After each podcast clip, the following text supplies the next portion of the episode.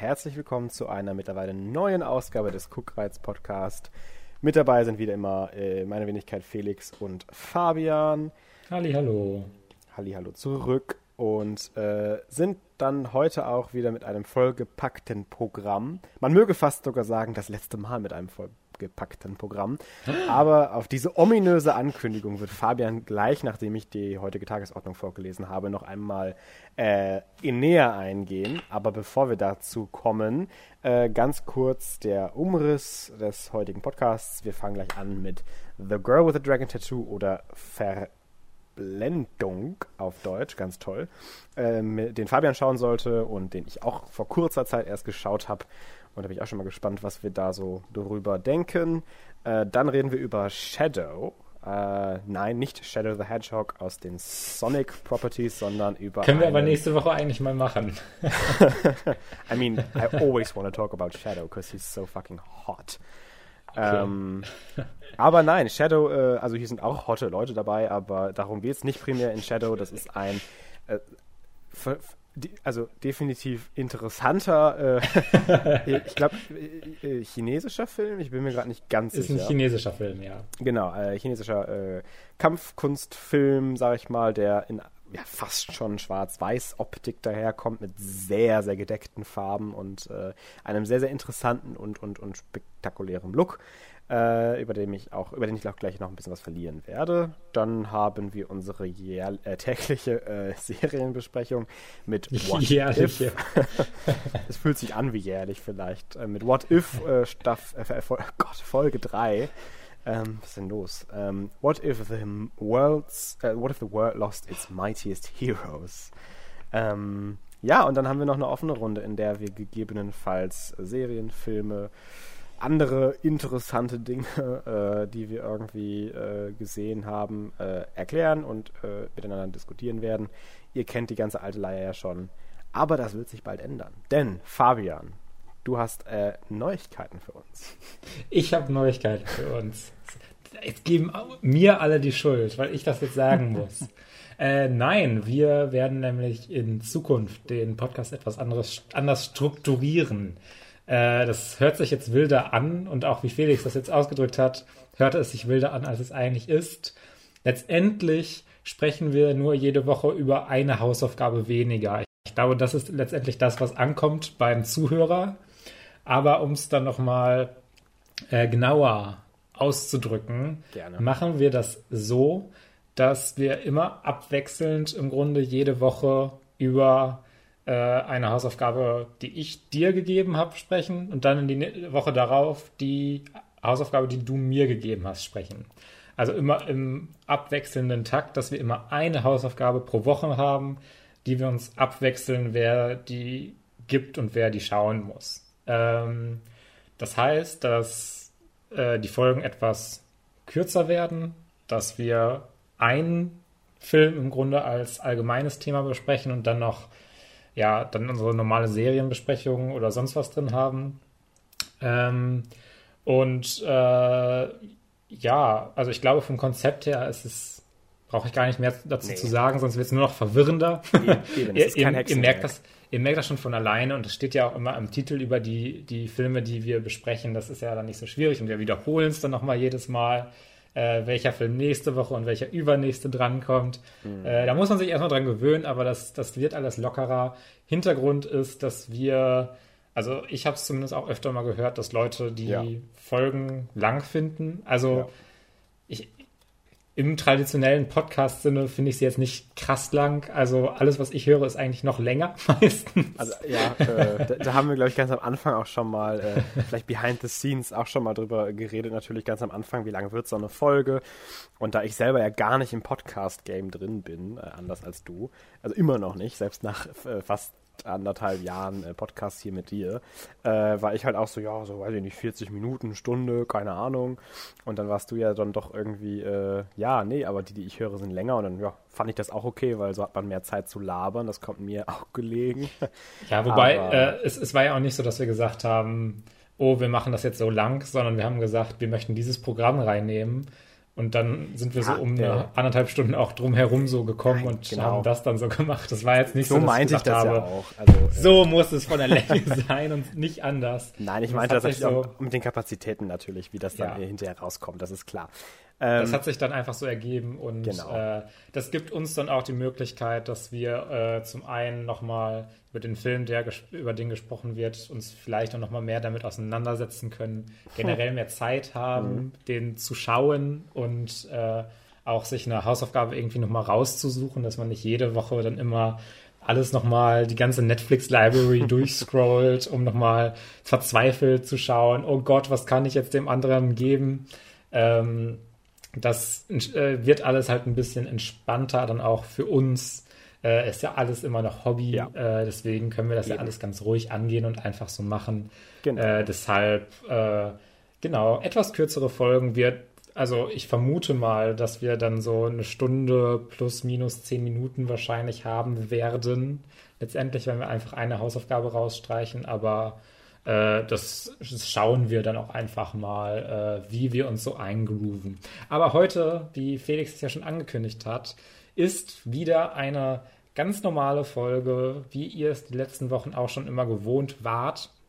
Und zwar fangen wir diese Woche an mit Verblendung.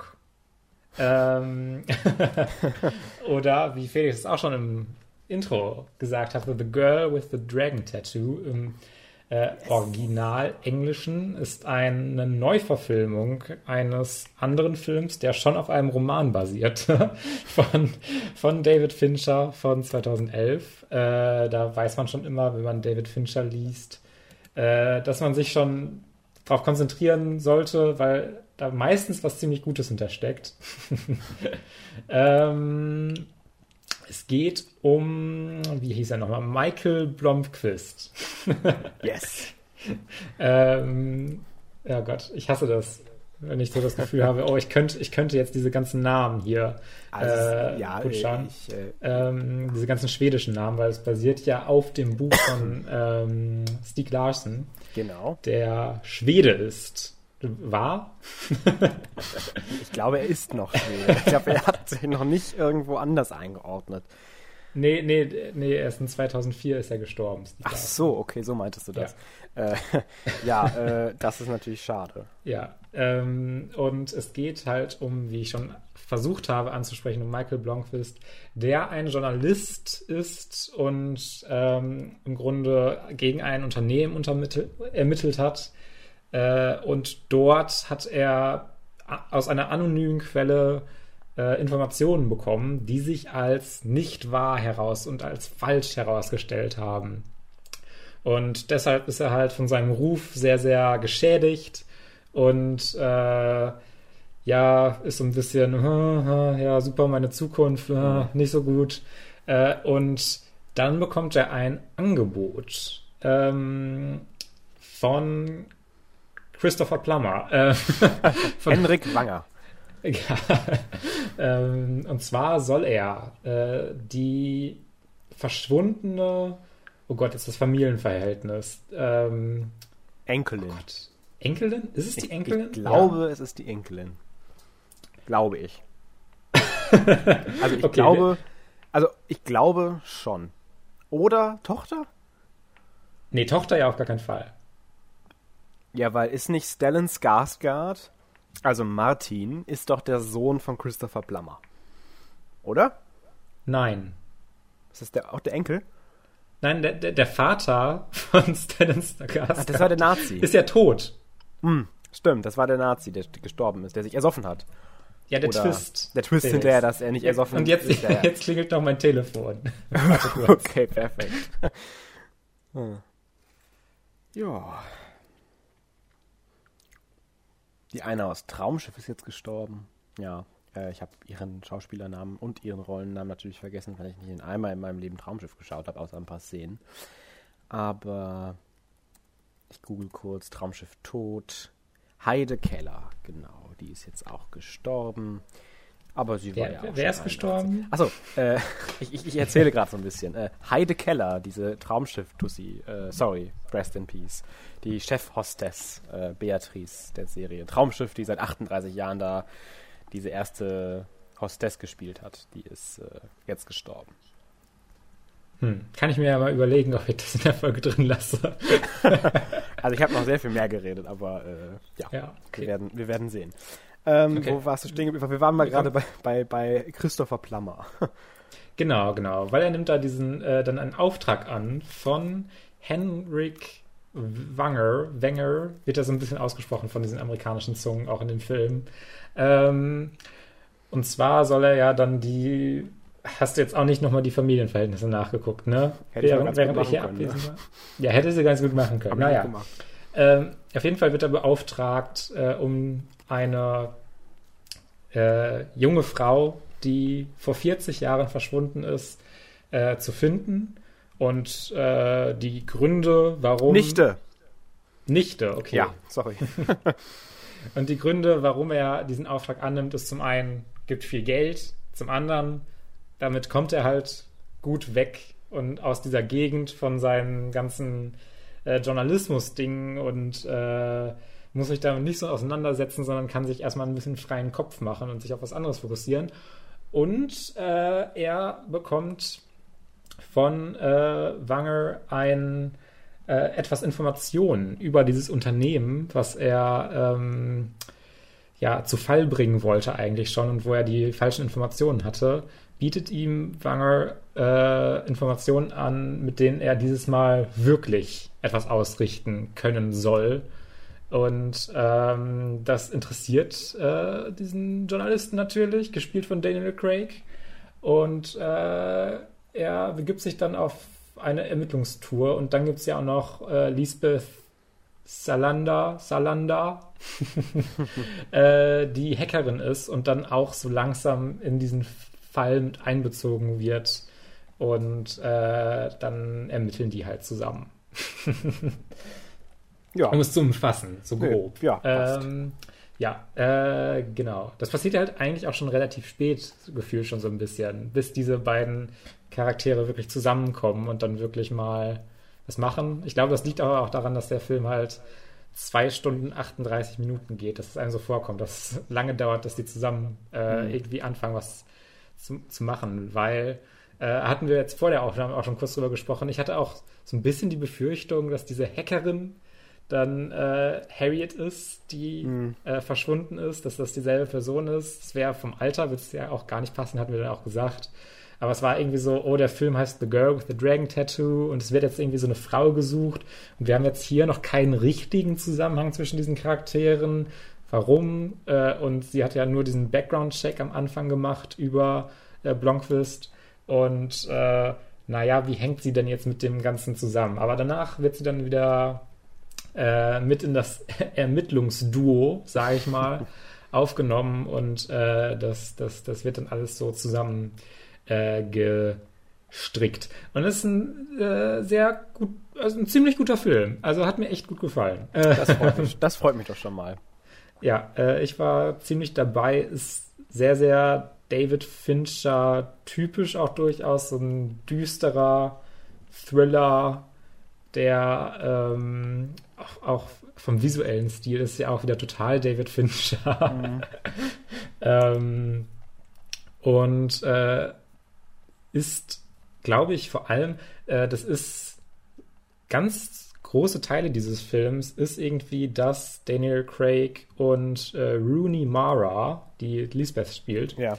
ähm, dass die irgendwie theoretisch sehr trockene Sachen durchgehen, dass sie irgendwie auf Bilder gucken, auf mhm. alte und da sehen sie eine Person und da sehen sie irgendwie einen Schriftzug, dann fahren sie dahin, dann sprechen sie mit der Person und fragen die Person, ob sie auch noch irgendwelche Bilder haben und gleichen das dann ab und machen ganz viel theoretische und es könnte eigentlich alles trocken sein, was sie machen, ja. äh, aber von der Inszenierung und äh, wie es alles dargestellt ist, wirkt das gar nicht trocken, sondern irgendwie total interessant und man ist irgendwie so dabei, ah, okay, jetzt machen sie das so und das so und das so. Und es wirkt irgendwie jetzt nicht so, äh, oh Gott, jetzt, jetzt gucken sie sich jetzt noch das an. Und da fahren sie jetzt noch da in diese in dieses Archiv und durchkämmen diese ganzen Daten Ewigkeiten, sondern äh, das macht, finde ich, Spaß, sich das mit anzugucken. Mhm. Äh, was, glaube ich, schon so ein bisschen davon zeugt, dass das einfach ein sehr handwerklich sicher und gut gemachter Film ist. Ähm, und äh, dieser ganze Plot um äh, diese äh, Wanger-Familie mhm. ähm, hat mir auch ziemlich gut gefallen mit diesen kleinen, äh, mit der kleinen Anmerkung, dass mir auch die Familienverhältnisse nicht die ganze Zeit so ganz klar waren. Also mhm. am Ende dann mit der Aufklärung und den äh, letzten Enthüllungen, da äh, war es mir dann auch irgendwann klar und die wichtigen Sachen waren dann in meinem Kopf drin. Äh, und das kann auch sehr gut an mir liegen, dass ich auch irgendwie zu müde war, um jetzt genau diese ganzen Details irgendwie aufzusaugen oder sowas. Aber mir war dieses ganze Konstrukt dieser Familie nicht so ganz klar, bis sie es am Ende irgendwie nochmal so gesagt haben, wie jetzt genau Martin dann mit seinem Vater, wer der Vater war und wer er ist und wie Christopher Plummer dann zu denen jetzt mhm. steht mhm. und äh, sonst was und diese ganzen anderen Charaktere, weil es ist ja wirklich ein etwas größeres Konstrukt auch an Charakteren und sowas. Und ich blickte da zumindest nicht die ganze Zeit durch, äh, was für diesen Plot ein kleiner, ein kleines Manko ist. Ähm, ich bin jetzt schon so beim Negativen, aber äh, das finde ich eigentlich schon ein bisschen schade. Aber ich möchte es noch einmal kurz, bevor wir jetzt noch zu sehr ins Detail gehen, auch schon mal den anderen negativen Punkt ansprechen. Äh, ich hätte mir etwas gewünscht, dass sie früher den Schlusspunkt setzen ja. und diese ganze Story um Wennerström ähm, und was dann äh, Lisbeth auch so für Dinge tut. Mhm äh, das hat mir dann nicht mehr so gut gefallen. Und das hat ja. auch so ein bisschen dieses Gefühl von dieser realistischen, einigermaßen realistischen äh, Ermittlung so ein bisschen für mich äh, zerstört. Ja. Ist zu viel gesagt äh, weil es jetzt nicht so war, dass es rückwirkend das für mich kaputt gemacht hat. Hm. Aber es hat das so ein bisschen untergraben und wirkte da irgendwie total. so gegensätzlich zu. Ja, da bin ich total ähm, bei dir. Also ja. ich finde, dass das verhindert, dass, dass, dass der Film für mich zu einem wirklichen fantastischen Film wird und einem, einem, einem von Finchers besten Filmen und hm. macht das Ganze dann irgendwie mit diesem Dent am Ende und dass das Ganze nicht so nicht so ganz thought out wirkt wie der Rest vielleicht und nicht so ganz so, so gut geschrieben, äh, macht das Ganze dann irgendwie wieder so ein kleines bisschen ja schlechter in Anführungszeichen leider. Ja, ja. Ähm, genau. Wir können, glaube ich, jetzt auch einfach mal wirklich auch ins Spoiler-Territorium ja. gehen. Wir haben ja jetzt relativ grob auch drum, drum gesprochen. Ja. Nur um das zu sagen, ich wollte jetzt gar nicht auf das konkret nochmal eingehen sofort, wobei mhm. wir kommen da sicherlich nochmal hin. Ähm, wo, wo, wo, wo, wo will ich jetzt hin? ähm, ich. Mm, Es wäre wär schon wieder noch so ein negativer Punkt. Aber äh, das ist ja wieder dieser sehr düstere und niederschmetternde er Erzählstil. Und irgendwie weiß ich nicht. Es war für mich wieder so ein bisschen die äh, Charakterisierung von äh, Lisbeth Salander, Salander ähm, war für mich teilweise ein bisschen sehr abhängig davon, dass sie von Männern misshandelt wurde und ja auch, äh, wie es im Film dann auch noch gezeigt wird, immer noch wird. Mhm. Und äh, wie sie da drüber kommt und dann natürlich auch die, ähm, sich so ein bisschen das zurückgewinnen will, ihren eigenen Körper. Ähm, und das kann funktionieren und das ist jetzt auch nicht so, dass es für mich in diesem Film ein eindeutiger Kritikpunkt ist, weil es schon jetzt gut genug angegangen wird und jetzt nicht ihre einzige Motivation oder Charakterzug ist, auf gar keinen Fall. Mhm. Aber ich habe immer so ein bisschen im Hinterkopf so, ach ja, ich weiß nicht. ich finde immer, Vergewaltigung und solche Themen sind immer relativ einfache Mittel in einem Storytelling. Äh, mhm. Universum.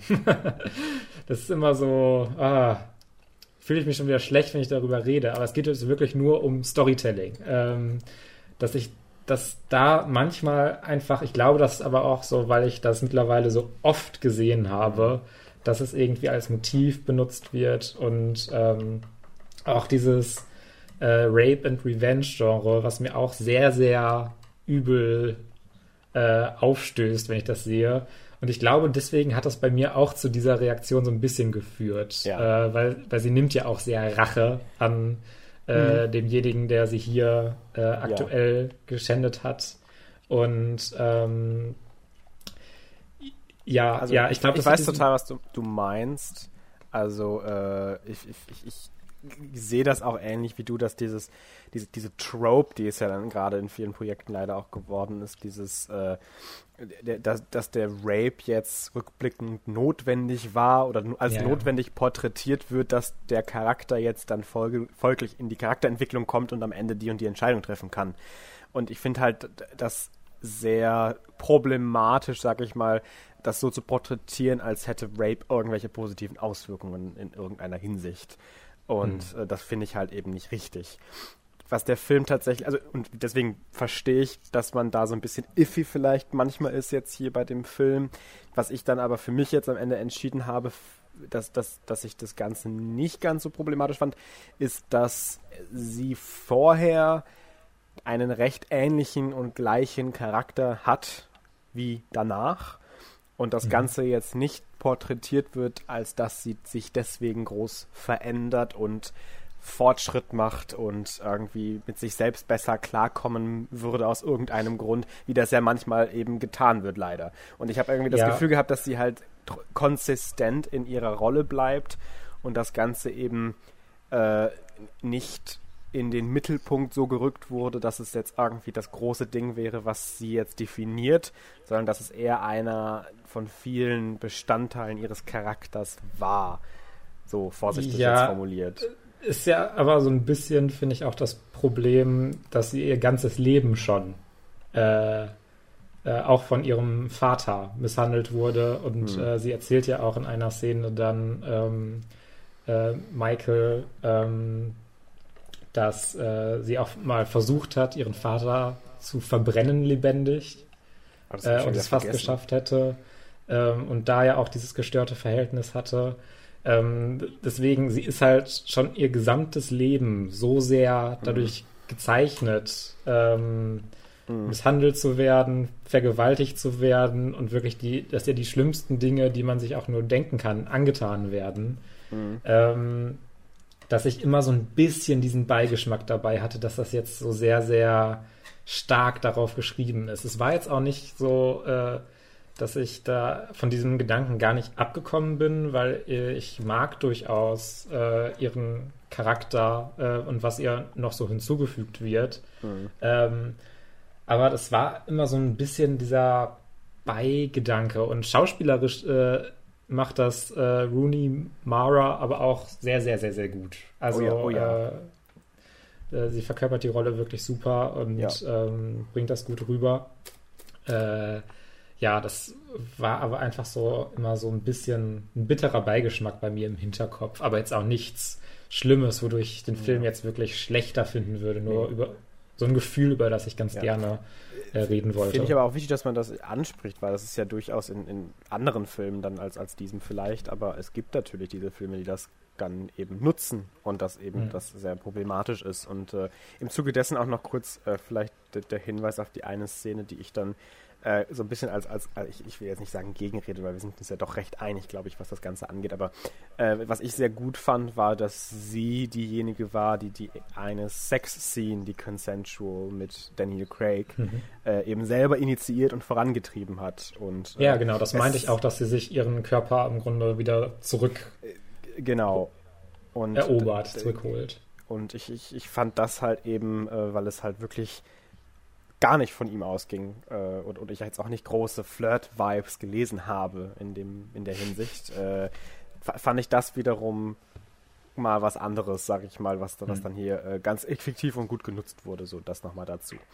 Ähm, aber es, der Film hat ja noch einige andere Sachen zu bieten. Man muss sich da jetzt nicht äh, in, in, Details verlieren unbedingt. Ähm, vielleicht generell nochmal eine andere Sache, weil das ist so das, was ich am so neben diesem ganzen Ende, Ende, was ja dann am Ende noch nachkommt, da haben wir auch gerade uns schon äh, einig gesehen. Was ich noch am, am schwierigsten fand an dem Film, war der Twist dann doch tatsächlich.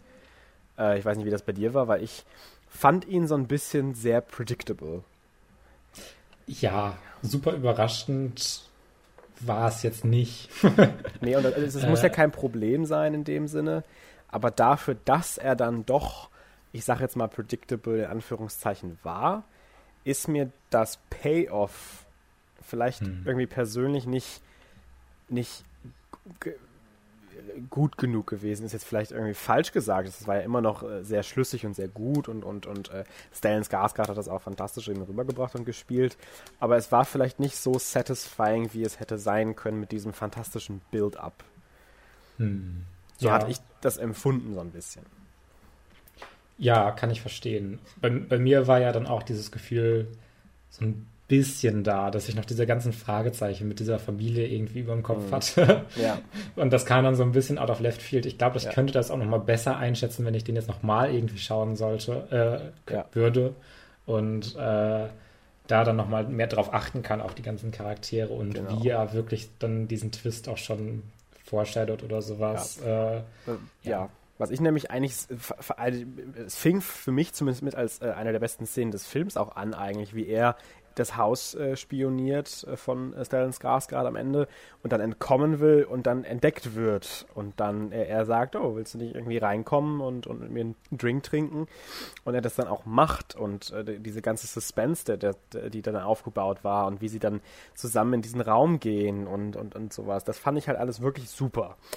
Aber ich fand, sobald er dann da hängt und dann Stellan Skarsgård ihm diese Rede schwingt, dann wirkte das für mich in Teilen fast sogar schon zu drüber. Also trotz dieser ganzen, mhm. äh, die, die, dieses total bis dahin groundeten und, und, und sehr, sehr plausibel verrückt erklärten Plots, wirkte das für mich dann in der Szene so fast schon so ein bisschen wie so ein James Bond-Bösewicht irgendwie von der Granger, wie er das dann so präsentierte und schon, schon so ein bisschen. Du bist so blöd und ich habe das jetzt geschafft und ne und wie er dann ich meine, da allein, dass es halt, äh, dass uns in dem, ja, erstes, erstes Drittel des Films, ähm, dass uns da schon Stellan Skarsgård begegnet, äh, löst schon so eine, so eine Reaktion bei mir aus, oh, der ist doch bestimmt, irgendwas hätte damit zu tun. Ja, aber sonst würde man doch nicht Stellan, Skarsgård casten. genau, ja, das ist halt ähm, einfach so. Und äh, das war auch direkt mein aller, allererster Gedanke, als sie ja das äh, mit, mit, mit seiner Wife äh, und, und er dann halt mit äh, dieser anderen da bei ihm essen sind und man von unten dann diese, diese ja, Schreie fast schon hört und er dann irgendwie sagt, so ja, das ist, was, was, ich weiß gar nicht mehr, was er gesagt hat, irgendwie der Wind oder die, die Türen, die wieder ziehen oder sowas. Da dachte ich mir halt auch schon so, ja, I've watched enough movies. Das ist definitiv keine fucking Tür, die knatscht. Ähm, und, aber das, das ist ja gar nicht unbedingt negativ zu sehen. Das ist ja einfach äh, Foreshadowing und äh, trägt ja auch zur Atmosphäre bei des Ganzen, weil währenddessen ja auch so viel anderes noch passiert. Das fand ich auch wiederum dann sehr positiv irgendwie hervorzuheben, dass der Film nicht diese, diese, diese singulare, äh, diese singuläre Straße fährt auf diesen Twist zu, mhm. sondern dass sehr viel verschiedene Sachen in diesen Topf geworfen werden und ein für alle Mal und, und langsam aber sicher halt so ausgesiebt werden, dass es aber so Sinn ergibt, dass am Ende alles zusammenpasst. Und das äh, fand ich eigentlich recht angenehm, dass man eben nicht nur diese ein, diesen einen Plotstrang hatte, sondern eben diese verschiedensten Plotstränge irgendwie am Ende miteinander verweben konnte. Und das hilft dann auch, das Ganze nicht so offensichtlich vielleicht werden zu lassen. Ja, wobei ich hatte manchmal auch so ein bisschen das Gefühl, dass hier jetzt irgendwie mehr was gemacht wird, weil es irgendwie eine coole Idee und ein Stilmittel ist, als dass es wirklich Substanz hat. Und damit meine ich jetzt konkret äh, die, die Hitlerkatze. Die Hitlerkatze? Die Katze, die da, die Katze, äh, die da in einem, in einem Hakenkreuz angeordnet plötzlich vor seiner Tür liegt. Ach so, ja. Zum Beispiel das, aber. Die Katze äh, war jetzt vielleicht nicht ganz so eindeutig, aber. Was ich jetzt auch noch meinte, ist ähm, die Blumen, die, ähm, ja, wir finden ja heraus, Harriet selber äh, dann immer wieder Hen Henrik schickt, mhm. jedes Jahr oder sowas. Mhm. Und äh, das macht eine gute Eröffnungssequenz und ein gutes Mysterium. Aber dass dann hinterher Harriet so sagt, ja, ich habe sie halt geschickt, damit er auch so ein bisschen weiter äh, ja, glauben kann, dass ich noch lebe und so.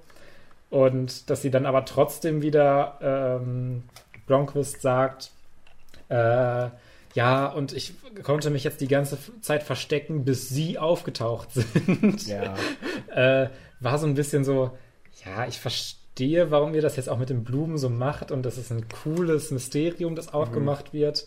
Aber ich hatte das Gefühl, dass es nicht dafür gemacht wird, um jetzt ja. wirklich äh, die Story irgendwie interessant äh, anzuordnen und da äh, mhm. Connections zu machen, sondern eher so, oh, das ist ein cooles Mysterium. Wieso kriegt die immer von ihrem, von, ja, vielleicht auch dem Mörder, mhm. ähm, immer, wieso kriegt er immer Blumen zugeschickt? Das ist ja irgendwie creepy und eerie und das ist interessant. Ja. Und da ist dann wieder mehr der mhm. Build-up da, als dann das Payoff wirklich narrativ so hundertprozentig ja. funktioniert. Ich glaube, das ist auch so ein bisschen das, was ich eben meinte, dass das Ende vielleicht nicht so satisfying ist, wie es hätte sein können, dass mir halt schon einige Sachen waren, waren schon sehr äh, zufriedenstellend, aber ich fand eben andere Sachen, wie das jetzt, was du angesprochen hast, unter anderem äh, haben, hätten eigentlich verdient, ein kleines bisschen zentraler vielleicht nochmal in die Mitte gerückt zu werden. Äh, ich meinte das ja auch gerade schon mit dieser Nazi-Katze, äh, also die Katze ist jetzt kein Nazi, aber die, als, Swast als Swastika angeordnete Katze, die da ermordet wurde. Dass da irgendwas mit den Nazis war, ist ja auch immer in diesen Rückblenden und Familiengeschichten eben wieder hervorgekommen. Aber ja. dass das Ganze sich jetzt wirklich aktiv noch äh, in die Gegenwart hervorhebt und weiterzieht, das hätte ja meinetwegen auch durchaus ein kleines bisschen noch Subtext sein dürfen und können.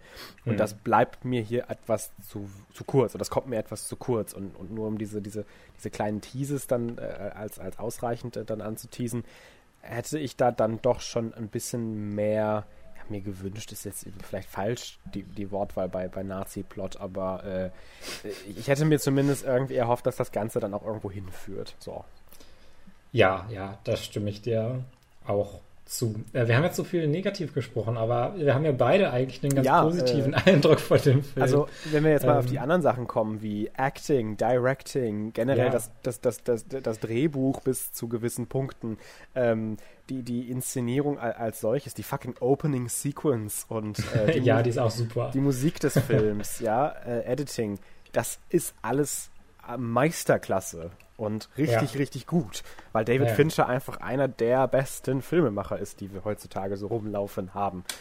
Ähm, und äh, auch wenn ich jetzt überlegen müsste, ob mir jetzt The Girl in the Dragon Tattoo irgendwie in seinen Top 3 äh, das wert wäre, ist jetzt auch hier gar nicht das Thema, ist es immer noch ein Film, den ich mir definitiv bestimmt nochmal angucken würde äh, oder den ich auf jeden Fall weiterempfehlen würde, weil es eben, und das ist, finde ich, auch immer das Wichtige, gerade im Genre des Thrillers und des, des Mystery-Thrillers immer noch einer der stärksten Einträge ist, finde hm. ich. Weil es ist nicht so einfach, einen guten, wirklich, wirklich verdammt guten Thriller zu schreiben und zu machen. Und das, ja, äh, das stimmt. Schafft er hier, äh, oder schafft David Fincher, glaube ich, generell immer ziemlich gut. Ja, ja, ja. Das stimmt, ja. Ähm, würde ich jetzt auch gar nicht irgendwie noch widersprechen. Wir haben ja eine ähnliche Ansicht zu, ja. zumindest zu dem Film. Bei den positiven Punkten ist man aber irgendwie immer so am Abhaken so ein bisschen. Ja, das ist schade, Und das stimmt. Es gibt jetzt für mich nicht so viele Punkte, wo ich jetzt nochmal ausführlich drüber schwärmen würde. Äh, da waren mir jetzt die kleinen negativen Sachen, äh, die wir jetzt mhm. hatten, ähm, oder auch schon größeren, das sind ja jetzt keine Kleinigkeiten, ja. ähm, waren mir dann doch nochmal wichtiger. Ja. Aber es ist wirklich immer noch ein sehr, sehr guter Film. Ihr solltet euch den anschauen. Ähm, ja, es ist halt nur, nur, nur lang. Also zwei Stunden 40 Minuten. Ich war halt auch sehr drin und gefesselt. Und ich habe den trotzdem jetzt nicht ganz am Stück geschaut, aber auch einfach, weil ich es manchmal dann nicht so ganz schaffe, gerade wenn man den so äh, dann jetzt diese Woche muss den schauen. Und ja. dann gucke ich den manchmal einfach so ein bisschen verstückelt, gerade so einen langen Film. Mhm. Ähm, aber äh, ja, ja, ja, ja. Also ich gucke mir den auch gerne nochmal irgendwann äh, am Stück nochmal an. Ja. ja also, Sehr schön. Äh, der hat mir gut gefallen, ja. Das freut mich. Gut, dann können wir auch, glaube ich, zum nächsten Film übergehen. Ja, gerne. Und zwar habe ich mir äh, einen Film angeschaut, der sehr besonders war, wie ich finde. Äh, und zwar ist es Shadow aus dem Jahr ja. 2018. Äh, ist ein chinesischer Film, wie wir gerade eingehend schon erläutert haben. Äh, Im Originaltitel Ying, äh, was ja sogar mir als jemand, der die Sprache nicht spricht, schon was sagt, wie Ying und Yang. Ähm, und ist directed by Yimu Zhang äh, und die Stars äh, habe ich zum Beispiel in solchen Filmen noch nicht gesehen ich bin natürlich auch jetzt nicht derjenige, der sich jede Woche äh, diese, die, die Asian Cinema anschaut. Das ist gar nicht, nicht, nicht unbedingt mein äh, Fachgebiet, aber äh, Xiao Deng, Li Sung und Ryan Zheng äh, scheinen zumindest professionell irgendwie zu sein. Das kann, deswegen kann ich mir vorstellen, dass sie auch sowas nicht das erste Mal machen. Ähm, und der Film geht über äh, irgendwie nicht so viel, aber dann doch wieder eine ganze Menge. ähm, ich finde es irgendwie ganz interessant, wenn ich jetzt so darüber nachdenke, wo das jetzt auch schon recht lange zurückliegt, dass ich mir den angeschaut habe, irgendwie letzte Woche Montag oder Dienstag oder sowas, ähm, was so hängen geblieben ist. Also es geht halt um einen recht jungen König, ähm, der irgendwie das ganze Land bis da, dato irgendwie erobert hat so ein bisschen und, und die Herrschaft halten will und aber mit dem Nachbarland, glaube ich, oder mit dem Nachbarstamm, ich bin mir gerade nicht mehr ganz so sicher, oder einer Provinz, ein bisschen im Clinch liegt, aber die halten so ein bisschen den Frieden. Und dann gibt es eben einen Militärkommandanten, der ähm, recht erfolgreich und bekannt ist, der dann aber aus irgendwelchen Gründen ähm, einen äh, Kampf provoziert äh, oder provozieren möchte mit einem, äh, mit dem Militärkommandanten des, dieses, dieses, dieser anderen Provinz oder dieses anderen Königreiches und äh, dann natürlich äh, zu, droht, den Krieg hervorzurufen. Ähm, der Twist an der ganzen Sache ist, was der Twist ist jetzt, also weiß man in der ersten Viertelstunde schon, ähm, dass das gar nicht der echte Militärkommandant ist, sondern ein Lookalike, ein sogenannter Schatten, ein Shadow, ähm, da der tatsächliche Militärkommandant in einem Kampf mit dem anderen äh, Kommandanten äh, dieser Provinz schwer verwundet wurde und äh, langsam zu sterben beginnt, sodass er seine äh, militärischen Pflichten eigentlich gar nicht mehr ausüben kann, aber eben diesen Schatten äh, entsandt hat, um sein Leben weiterzuführen und er ihn äh, parallel dazu als, ich glaube, irgendwie äh, Waisen aufgenommen hat und ihm ein, ein Dach und, und, und Essen und vor allem eben Ausbildung gewährt hat. Ähm, das Ganze schaukelt sich dann über Liebesaffären und Intrigen und allem, was zu einer guten Shakespeare-Geschichte dazugehört, ähm, hoch äh, zu mit Messern bestückten Regenschirmen, die gegenseitig aufeinander klirren und Leute, Leuten die Kehle aufschlitzen. Ähm, ja, ist schon out there äh, am Ende. ähm, ja. weil das halt tatsächlich irgendwie gar nicht mal so unschlecht beschrieben ist, dass es halt literally Regenschirme sind. So fängt das nämlich auch an, dass sie halt ja, ja. Mit, mit diesen, diesem ganz normalen äh, Regenschirm trainieren, ähm, weil das eine femininere, weichere, äh, fließendere Kampfkunst ist als dieses sehr brutale, was sonst eingesetzt wird eben. Ähm, und äh, das auch sehr erfolgreich ist. Und sie dann halt eben diese Regenschirme bestücken mit Messern, was das Zeug hält. Ähm, und äh, ja, ich weiß gar nicht so recht, was ich oder wo ich anfangen soll. So generell. Das kann ich sehr, sehr, sehr gut nachvollziehen. Also, ich weiß nicht, ob dich das jetzt überrascht, aber ich fand den ganz gut. Ähm, nee, überraschend tut es mich nicht, nee. Also ich, äh, ich, ich, ich war sehr skeptisch irgendwie, gerade auch nach dem Anfang, weil es war alles sehr schön und das war auch, also es sah auch alles super toll aus und hatte eine richtig gute Atmosphäre. Aber irgendwie, ja, fehlte für mich oder für, für meine Verhältnisse so ein bisschen dieser, ja, der tatsächlich Kampfkunst-Aspekt des Ganzen, weil das lässt mhm. ja auch so ein bisschen auf sich warten, bis sie dann loslegen. Ja, auf jeden Fall. Und ja. äh, da, da, hatte ich mir schon so ein bisschen Sorgen gemacht, oh, soll das jetzt so eine Art Indie-Kampffilm sein, dass sie da jetzt so das ganz gedeckt und zurückgenommen und ein, zwei Szenen zeigen und das Ganze eigentlich über, äh, über verbale Kampfkunst oder sowas gehen soll. Ich weiß es nicht, was ich mir dazu Und dann schießt der Film im dritten Akt sein Feuerwerk los. Ähm, es ist glor glorreich. Absurdität und Kampfszenen. Ja, wirklich. Also ich, ich war, äh, ich war schon sehr dabei, äh, generell äh, bei diesem ganzen, bei dieser ganzen Aufmache des, äh, dieses, dieses Kampfplatzes, auf dem er, der Schatten mit seinem mhm. tatsächlichen Meister eigentlich äh, trainiert, mit diesem Yin und Yang und dann stehen sie immer auf diesen Stellen, die äh, ja dann jeweils der schwarze oder der weiße Fleck in der jeweils anderen äh, Farbe oder Nicht-Farbe sind und äh, dann aufeinander losgehen und das fand ich schon sehr schön inszeniert, auch wenn es immer recht kurzweilig war, war das halt schon alles sehr elegant, sehr ausbewegt und auch mit diesem Wasser, das, das sich so leicht auf dem Boden immer bildete, hatte das auch eine gewisse äh, Ästhetik. Aber das reichte mir dann irgendwie noch nicht gerade am Anfang, das Ganze jetzt zu einem ganz to tollen Film zu machen. Aber wie du schon sagtest, der kommt dann irgendwie so in, im letzten Drittel an mit diesen Konzepten und diesen, diesen Regenschirm. Zumindest auch erstmal den ganz normalen Regenschirm ab der Hälfte, die ich auch schon sehr schön fand und sehr interessant, wie damit gekämpft wurde.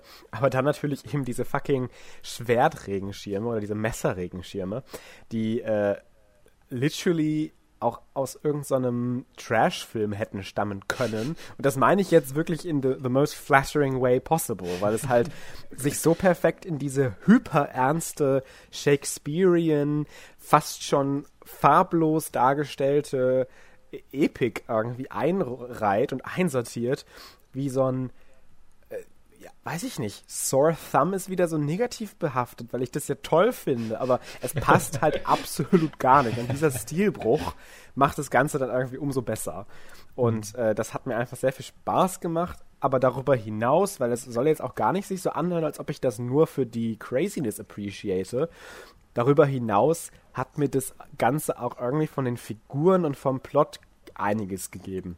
Ähm, mhm. ich meine, das ist jetzt kein Meisterwerk der Skriptkunst, aber äh, nichtsdestotrotz finde ich, hat der Film doch gerade in diesem Schattending und, und, und, und diese, dieser ganzen äh, Mentalität darum herum und, und, und, dass er gar nicht so richtig weiß am Anfang, wer bin ich überhaupt, außer dieser Nachahmer von, von meinem Commander. Und, und, und wie er dann halt auch äh, verschiedenartig von mehreren Leuten einmal wieder gelockt wird mit Versprechungen, die dann hinterher als, sich als leer und als verratend herausstellen. Und äh, wie, wie sehr das halt auch mündet, und das fand ich so fantastisch, in dieses äh, fast schon Hamlet-esque alle sterben in einer Szene ganz am ja. Ende, äh, wo, wo irgendwie dann er ihn umbringt und er dann ihn noch umbringt und er dann sie umbringt.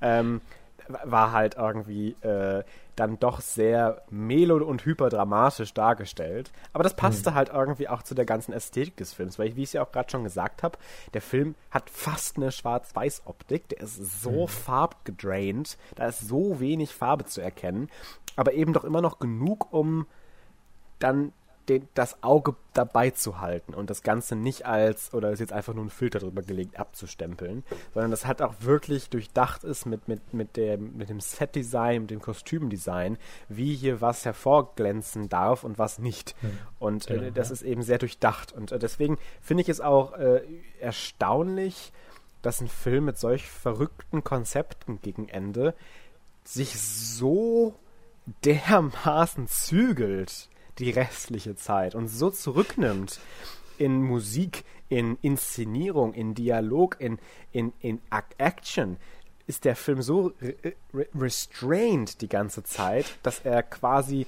doppelt äh, funktioniert am Ende, weil er regelrecht explodiert, weil wir plötzlich eben Blutspritzen sehen, weil wir plötzlich eben alles voll Messer fliegen sehen, weil alle plötzlich irgendwie rumwirbeln mit ihren Waffen und das Ganze in einer Art Minikrieg ausartet, äh, was vorher halt immer so aktiv gegen inszeniert wurde. Das ist halt so dieses ganze ruhige, wo wenig Musik gespielt wurde, außer wenn sie in der Szene selbst inszeniert wurde, auf diesem intradiageten, äh, diegetic Level, äh, die, die Musik eben gespielt wurde. Äh, ich glaube nicht, dass wir einen großartigen Score hatten tatsächlich, äh, die von, der von außen gespielt wurde. Äh, was ich auch irgendwie interessant fand. Also ich weiß nicht, ich finde der Film sollte nicht so gut funktionieren, wie er für mich funktioniert, weil er dann doch irgendwie so irgendwie auch doch unkonventionell ist. Ähm, aber irgendwie dann in, in, in seinem wirklich allertiefsten Kern eine ne Shakespearean Asian Craziness irgendwie bietet, äh, die, die mich durchaus abgeholt hat. Ja. Nee, da bin ich sogar noch viel mehr mit dir auf einer Ebene, als ich jetzt gedacht hätte. Aha. Ich stimme dir sehr, sehr zu. Schon mal gut. ja, ich äh, mag den auch echt ganz gerne. Ähm, ich möchte noch einmal anbringen, meine wahrscheinlich Lieblingsszene ähm, ist, wo die dann mit einer kleinen Horde an mit ich weiß, was du meinst, ja. ähm, Regenschirm bewaffneten äh, Soldaten dann da reinlaufen und den Regenschirm auf den Boden tun, sich den zweiten Regenschirm greifen und sich dann in diesen Regenschirm reinducken und den zweiten über sich drüber als Abdeckung packen und dann den Hügel runterrasen, um da halt in das feindliche Gebiet zu kommen und währenddessen noch in dem Spalt unten zwischen den beiden Regenschirmen dann noch durchschießen und Leute abschießen. Äh, und das ist, das hört sich jetzt alles so dumm und trashig an, aber es ist halt sehr, sehr, sehr, sehr gut und kompetent inszeniert und sieht halt ja. cool aus. Und ähm, dadurch wird diese ganze Ridiculousness irgendwie dann nochmal so hervorgehoben mhm. und äh, ja, das ist total, dass da so ein Konflikt irgendwie bei entsteht, der aber bei mir halt dann auch total gut funktioniert hat. Und ich hatte auch so dieses Gefühl am Anfang, oh, es nimmt sich alles gerade sehr zurück und mhm. wird jetzt viel erzählt, blub.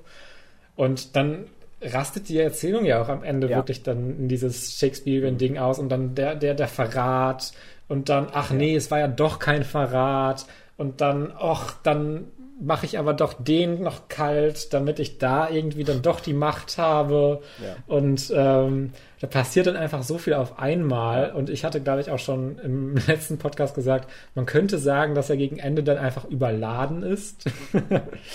ähm, aber ich hatte damit dann sehr viel Spaß, dass er sich dann nicht mehr so mhm. zurücknimmt, sondern diesen Shift hat und dann nochmal einen Gang hochschaltet. Ja. Und dieses ganze, dieser ganze Anfang, dieser erste Teil, äh, im Grunde so dieser Aufbau dafür war, mhm. dass er wirklich dann am Ende richtig aus sich rauskommen kann ja. und äh, losziehen kann. Definitiv. Äh, der, der Director des Films, nur mal als Anekdote, äh, Yimu Zhang, äh, Zhang ähm, hat auch Hero und House of Flying Daggers amongst others directed.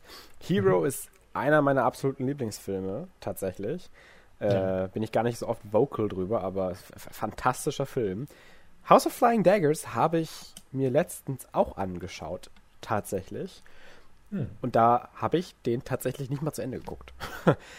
ähm, also ich muss mir den, ich muss den noch zu Ende schauen, tatsächlich, ehrlicherweise, weil ich irgendwie gar nicht dabei war. Ich war okay. äh, sehr raus, weil ich die Figuren alle so unfassbar langweilig und irrelevant finde. Ähm, die, die, sieht auch sehr schön aus und ist auch ein toll, äh, tolle Kampfkunst bei. Aber das ist für mich dann in Teilen fast schon wieder zu ridiculous und verliert für mich dadurch, dass ich auch mit, dem, mit den Themes und den Charakteren nicht so connecten konnte, glaube ich, in, in seiner Ganzheit sehr viel Eleganz und sehr viel Erhabenheit, was für mich halt Hero vor allem ausstrahlt immer. Okay. Ja, also Hero muss ich auf jeden Fall dann auch mal nochmal gucken. Habe ich letztens wiederholen wollen und den gibt es nirgendwo mehr. Ja, das ist immer so ein Problem. Das kenne ich auch sehr, sehr gut. Wenn es nicht amerikanisch ist, ja. dann findest du das auf Streamingdiensten oft sehr, sehr schlecht. Auch ja. wenn das größere Filme sind. Hero ist ja jetzt kein unbekannter nee. Indie-Geheimtipp unbedingt. Nee, den also habe ich ja auch mal auf Netflix geguckt, aber der ist da jetzt leider ja. nicht mehr. Ja. Ja. Das nur so am Rande. Aber äh, um nochmal zu Shadow zurückzukommen, ich glaube, wir müssen da jetzt auch gar nicht mehr so äh, viel drum herum reden, weil wir uns ja dann doch sehr einig sind. Äh, ist wirklich ein guter Film, äh, sehr unterhaltsam, eine Empfehlung wert, äh, gerade wenn ihr die gerade auch vielleicht genannten Filme mögt. Äh, ist es vielleicht mal ein ganz interessanter Palette Cleanser, weil er halt dann doch recht anders ist als diese beiden genannten. Mhm. Und ja, trotzdem immer noch wirklich sehenswert und gut. Ähm, der Director hat übrigens auch ähm, einen Film namens A Woman, A Gun and a Noodle Shop directed. Ähm, den möchte ich auch gucken. Einfach nur, weil der T Titel gut ist. ich sehe auch gerade, äh, erinnerst du dich dunkel äh, an diesen 2016er Matt Damon-Film The Great Ja. Wall. Den hat er anscheinend auch gemacht. Ja, der sah immer mega langweilig aus. Ja. Äh, ich habe aber gar nicht mitbekommen, ob der überhaupt, ob der okay war oder so. Ich habe keine Ahnung. Also äh, auf IMDb hat er eine 5,9 und auf. Meta Metascore eine 42. Also Uff. war wohl nicht so das äh, Gelbe vom Ei. Ja, der soll Ähm. sich einfach an seine äh, ja, chinesischen Produktionen vielleicht Das finde ich nämlich auch immer so weird, Ähm. wenn dann halt so alle irgendwie, in, also der ganze Cast fast Asian ist, außer die drei Leads mit Matt Damon, Willem Dafoe und Pedro Pascal. äh, das das Ja. stößt mir dann auch irgendwie immer vielleicht ein kleines bisschen falsch auf, aber naja, das ist ein anderes Ja. Thema. Also Ähm, ich, ich, ich, ich, also wenn, wenn die äh, so Director aus anderen Ländern irgendwie einen, eine, die Chance haben, in Hollywood Fuß zu fassen und sowas, Klar. ist ja cool, cool, aber das geht so oft schief aus irgendeinem Grund. Ja. Ähm, deswegen, äh, für mich als Konsumenten ist es meistens besser, wenn solche Regisseure ähm, einfach dabei bleiben, in ihren eigenen Ländern zu produzieren und Ja. nicht sich irgendwie von den großen Studios, weiß ich nicht, hereinreden zu lassen. Vielleicht, I don't know, woran das liegt. Es wäre Ähm, besser, wenn man äh, die Eigenlandproduktion eben so populär macht, dass sie hier genauso viel Fuß fassen wie im eigenen Land und nicht, dass man dafür irgendwie extra nochmal anderes, äh, andere Produkte schaffen muss, die dann eben so diluted sind, dass sie eben gar nicht mehr das widerspiegeln, was vielleicht die Originalprodukte eben so toll gemacht hat. Ja, ja. Wobei ich das, das, das zieht, glaube ich, halt einfach nochmal einfach ein anderes Publikum auch an. Also ich glaube, da könnte er dann noch so guten Film machen, Mhm. äh, wenn man irgendwie einen, ähm, wer spielt da mit? Äh, Matt Damon, ganz groß und in der Mitte auf dem Plakat hat, kriegt man, glaube ich, einfach nochmal eine andere Äh, Audience. das ist Ähm, klar, das ist ja. klar. Das ist, es ist leider. Äh, Ist einfach generell, glaube ich, einfach Genau. so leider. Naja, Naja, gut, aber Shadow, guckt euch den auch mal an, wenn ihr das irgendwie hinkriegen solltet. Ist sehenswert. auf jeden Fall, ja. Ähm, Spe- okay, ich, jetzt, ich wollte eine Überleitung machen, aber es wäre zu generous für What If. Ähm, äh, aber auch eine Sache, die nicht unbedingt unsehenswert ist, vielleicht ist es so rum etwas, etwas äh, diplomatischer ausgedrückt, ähm, ist die, Netz, äh, die nächste Folge von What If? The World Lost Its Mightiest Heroes. Wir Äh, müssen echt mal unsere Überleitungen ein bisschen, ja, ein bisschen verbessern. Also, Ja, und vielleicht auch ein bisschen, bisschen, äh, bisschen nicht so, nicht so böse sein. Ja, immer- aber wir sagen immer nur jedes. Mal, letztendlich das, worauf es hinausläuft, ist auch nicht so gut. Oder true. vielleicht ist das hier ja auch genauso gut. Mhm. Äh, wir müssen mal ein bisschen uns kreativ damit auseinandersetzen, wie man gute Überleitungen gemacht, habe ich das Gefühl. Ähm, Spe speaking of crazy concepts, es ist vielleicht auch Ja. schon wieder zu positiv, aber ja, meinetwegen. Speaking of crazy concepts, what if the world lost its mightiest heroes? Ja, das, das, das lief letzte Woche. Ähm, für mich war es wahrscheinlich bisher schon dann doch die interessanteste Episode. Ja, same.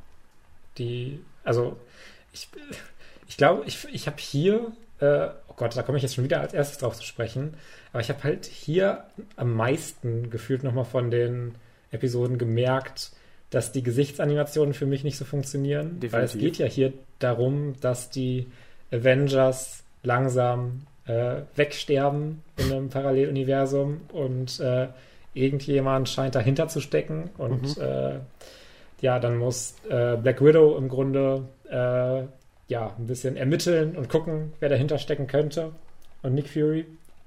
Ähm, und gerade mit diesem Konzept und dass dann die Avengers halt um diese Charaktere auch drum sch- herum sterben, funktioniert das, finde ich, sehr, sehr wenig, diese viel statische und wirklich nicht so ausdrucksstarken Gesichter zu haben, wenn ja, sie leider. eigentlich hätten viel mehr Emotionen irgendwie rüberbringen müssen.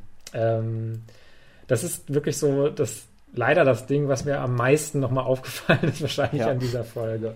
Definitiv, Ähm, da was, ich dir recht. sehr, sehr, was sehr, sehr schade ist, weil diese Folge ist ja jetzt auch nicht super action-packed oder sowas. Das fand ich eigentlich auch Ähm. mal äh, eine willkommene Abwechslung. Ich meine, du meintest es ja auch gerade schon, ich gebe dir da auch recht, äh, gleich, gleichsam, dass es auch für mich die interessanteste Folge ist jetzt von den dreien, weil es endlich mal nicht das Konzept ist, what if that character were actually that character, sondern dass sie tatsächlich ja. sich was überlegt haben und es gar nicht mal so in den Vordergrund gestellt haben, was dieses What-If-Szenario selbst war, sondern halt alles, was dann irgendwie danach kam und das fast schon so ein bisschen der Twist sein sollte, dieses What-If-Szenario eben. Und mhm. äh, das fand ich eigentlich vom, von der Struktur und, und auch vom, vom, vom, vom Writing her in dieser Folge definitiv ja nochmal stärker als in den anderen beiden. Ja, ja. Äh, wobei generell Dialoge und sowas finde ich auch ja. ein bisschen. Also sie sind jetzt nicht aktiv schlecht. Es ist jetzt nicht so, dass ich diese Dialoge höre und sich dann meine Zehennägel umkrümmen, äh, weil ich so am Cringen bin aber es wirkt auch für mich oft nicht so ganz natürlich nee. und äh, gut geschrieben in diesem Sinne. Nee, ich weiß, was du ähm, meinst. Das geht. Sehe seh ich ähnlich. Also ich finde. Ja, ja, aber ich, ich, ja. ich bin jetzt auch gar nicht so total negativ eingestellt. Ich finde, das war äh, vom Konzept her sowieso schon mal dann eine interessantere Folge. Und dass man da so ein bisschen so ein Murder Mystery Light, also mhm. ist jetzt ja kein komplexes Ding, wo wir jetzt viele Suspects haben oder sowas, die uns vorgestellt werden, sondern ist mhm. ja schon dann relativ straightforward erzählt. Mhm. Ähm, aber ich finde das dann allein auch schon, dann auch wie es umgesetzt ist, da stecken dann halt schon wirklich ein paar schöne Ideen drin und es mhm. ist auch kompetent erzählt und sowas. Ähm, aber ja. dann habe ich halt dann auf jeden Fall dann doch diese Kritikpunkte mhm. viel mehr, als dass ich jetzt die positiven Punkte schon wieder herausstelle, wie es ähnlich gerade mit ja. Verblendungen war, nur dass Verblendung natürlich viel, viel, viel, viel, viel besser ist. Das muss man gar nicht erwähnen. Nein, also ich, ich, ich, sehe das auch ähnlich wie du. Ähm, ich finde, das will ich auch immer wieder, das, das habe ich jetzt auch jede Woche herausgestellt, aber ich finde auch dieses Mal nochmal ver, ver, vermehrt. Ich finde, sie geben sich halt sehr viel Mühe jede Woche, die Konzepte so zu strecken, dass sie daraus mehrere verschiedene kleinere äh, ja, an, Abweichungen irgendwie kreieren können, die das Ganze halt sehr voll machen an Konzepten, sage ich mal. Also die, das war ja letzte Woche, finde ich, mit diesem Thanos ist jetzt dabei bei den Guten und dann ist jetzt hier der Collector und der hat jetzt den Helm von Hela und dann sind da die Black Order und die machen da die Security und also weißt du, was ich meine? Dass sie halt versuchen wenigstens das voll zu packen mit, mit verschiedenen Charakteren und Konzepten und Sachen, äh, um das Ganze halt auch äh, über die Laufzeit weg zu tragen und das Ganze jetzt nicht dabei bleibt, einfach nur, oh, es ist jetzt ein Avengers Murder Mystery, sondern dass sie halt auch aktiv versuchen, sowas wie, weiß ich nicht, oder kommt Loki, ja stimmt, das macht ja Sinn, dass Loki, weil der Bruder gestorben ist, jetzt mit der Armee nach unten kommt und dann ist der Destroyer dabei und da hat er sein Casket of the Ancient Winters und macht alle damit Eis voll und so. Ich glaube, das funktioniert auch deswegen vielleicht für mich ein bisschen besser, weil ich ja die Continuity und die Charaktere und die ganze Welt auch einfach ein bisschen besser kenne und auch ein bisschen mehr drin bin und auch lieber da drin bin vor allem äh, als du, äh, dass, dass ich sowas sehr viel mehr appreciate, diese verschiedenen äh, Personen und, und, und, und, Welten und, und Konzepte, die eben auftauchen. Und da geben sie sich ich glaub, immer wir, Mühe. Ich glaube, das haben wir aber auch bei What If bisher jede Woche so gesagt. Ja, aber sagt, ich, ich, will das halt immer wieder herausstellen, weil ich das halt auch diese Woche gut fand, wie sie das gelöst mhm. haben. Ähm, und äh, ja, ich weiß nicht. Also ich, ich weiß auch nicht, ob man da jetzt noch so lange drüber reden kann, weil der Mörder ist dann am Ende, Spoiler-Alarm, äh, Hank Pym. Ist mhm. auch alles fein und er hatte dann seinen Comic äh, slash MCU Yellow Jacket äh, Suit an und nicht den Ant-Man Suit und äh, war auch alles fein und Michael Douglas war wieder da und das ist ja auch schon mal ein Gewinn. und das finde ich auch generell, das sagen wir jetzt auch jede Woche, aber auch gerade fand ich mit, äh, mit Dings, mit Tom Hiddleston ist es mir besonders aufgefallen, dass es dann doch sehr hilfreich ist, auch gerade für die nicht so gute Animation im Gesicht, dass wir wenigstens ein paar Quality Voice Actors dabei haben. äh, ja, und die auch return als ihre Charaktere, damit das Ganze ein kleines bisschen more immersive halt eben sich anfühlt. Auch mit Nick Fury und, und Samuel L. Jackson halt, ne? Ähm, was ich sehr weird fand, war, das habe ich auch dir kurz geschrieben, dieser ganze Joke mit wir schnüffeln ja. jetzt mal an Thors Leiche und gucken, wie er riecht. er riecht so, so gut. Er mm. riecht so gut und oh, er verwest gar nicht. Und, mm, geil. Und dann, dann, dann, stretchen die den Joke auch so und kriegen das viel Mileage ja. raus. Und ich dachte mir auch so, Leute, stop. Oh. This is Thor horrible. Ist sexy, oh mein Gott. Ja. Und äh, das, war, das war wirklich sehr disturbing. Äh, aber ja, äh, und ich, ich, fand auch das, das äh, Ende clever, äh, dass äh, Nick Fury halt äh, beziehungsweise dass Loki sich als Nick Fury verkleidet und dann eben ihn obviously besiegt und äh, das habe ich auch erst gar nicht kommen sehen, um, um ehrlich zu sein. Also ich war äh, kurz sehr überrascht, so als er ihn einfach so wegbitch slappt, als der Kleine ihm da entgegenspringt. Ich dachte mir so, damn, Nick Fury got moves. Aber dann irgendwann dachte ich mir auch so, this is really out of character. How is he that good? Und dann, ah, okay, this has to be low. Und dann war es auch schon revealed. Äh, das fand ich irgendwie auch ganz nice, auch auf diesem Friedhof, dieses ganze Setting mit dem Nebel. Äh, war ganz nice. Ähm, ja, ich glaube, das ist generell was, was äh, What If für mich ganz gut beschreibt. Ja, war ganz nice. Aber äh, ich würde damit, äh, ich würde da jetzt auch nicht ausrasten drüber und ich finde, da sind auch immer noch sehr viele Sachen, die sehr kritikwürdig sind und äh, das ist auch gut so. Mhm. Ja, ja, nächste Woche ja. ist Doctor Strange dran. Das kann auch ganz cool werden. Und ja. äh, Doctor Strange freue ich mich sowieso immer drauf. Ähm, ja. Ganz gut, dass der auch einen, scheinbar einen großen Part im nächsten Spider-Man-Film hat. Ähm, Achso, über den Trailer können wir ja gleich nochmal kurz reden, vielleicht. äh, können wir? Ich habe ich hab hier eh kein anderes Thema. Außer das ähm, Triell. ja, ja, aber mein einziger, wirklich, mein einziges Ding wäre, oh ja, Doctor Strange, das scheint ja ein großer Part zu sein. ja, ich meine, alles andere ist ja auch irgendwie schon geleakt. Also, dass jetzt Alfred Molina dabei ist oder dass, dass, äh, ja. dass Willem Dafoe wieder dabei ist und solche Leute, das ist ja auch alles ja, irgendwie ein schlecht gehütetes Geheimnis mittlerweile und äh, ja, ja ich, ich freue mich Also ich, ich, ich wäre halt an diesem Punkt extrem enttäuscht gewesen, wenn das nicht so gewesen wäre. Stell dir mal vor, jetzt kommen äh, Andrew Garfield und, und Tobey Maguire doch nicht vor. Wie das Internet explodieren würde, wie alle es hassen würden. Ja, ich ähm, habe ich hab, ich hab halt äh, Tobey Maguire und Andrew Garfield gar nicht so sehr auf dem Schirm gehabt unbedingt, dass die jetzt auch mit dabei sein sollen, laut den Leaks. Ähm, mhm. Deswegen mir wäre das relativ also, egal. Aber das, ich hätte das war jetzt halt auch kein kein Leak, das war jetzt auch eher der heavily rumored Part von, oh, irgendwie in Hollywood sagt das jeder und die ganzen so, Scooper ja. und so, aber äh, es war jetzt in keinem Leaked Script oder sowas, ich weiß gar nicht, habe ich jetzt nicht gelesen. Ja, aber, also, ähm, ja, also ich fand es bei äh, den beiden anderen, bei den beiden Bösewichten, äh, war es wesentlich naheliegender. Aber es sind ja nicht Fall, nur zwei Bösewichte, ne? Also äh, Electro kommt ja auch wieder mit ähm, Jamie Foxx.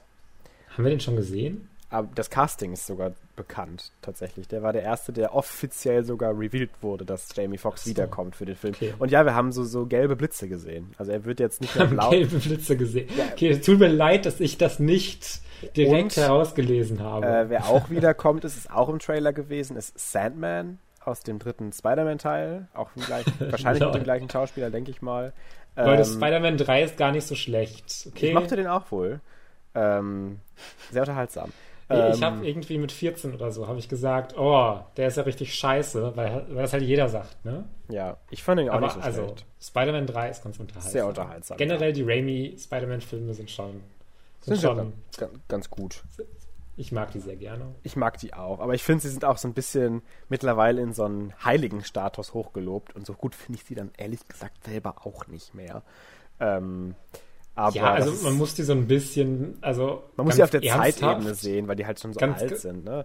Ja, ganz ernsthaft, großartig kann ich die auch nicht mehr finden, aber äh, so ein bisschen mit so einem ironischen Unterton ja, kann ich die immer noch Ich, ich habe letztens finden. auf Twitter, das fand ich irgendwie wieder ganz witzig, äh, so, so, eine Szene gesehen, ähm, wo dann irgendwie stand, äh, ja, und äh, die, der Grund dafür, dass äh, heutzutage die Actionsequenzen alle nur noch scheiße sind, ist, dass das und das nicht mehr so ist und das und das jetzt passiert und das und das so ist. Solche Actionsequenzen wie diese werden nicht mehr produziert und es ist deswegen auch so, dass äh, in, in den alten Spider-Man-Filmen die Action viel, viel, viel besser war.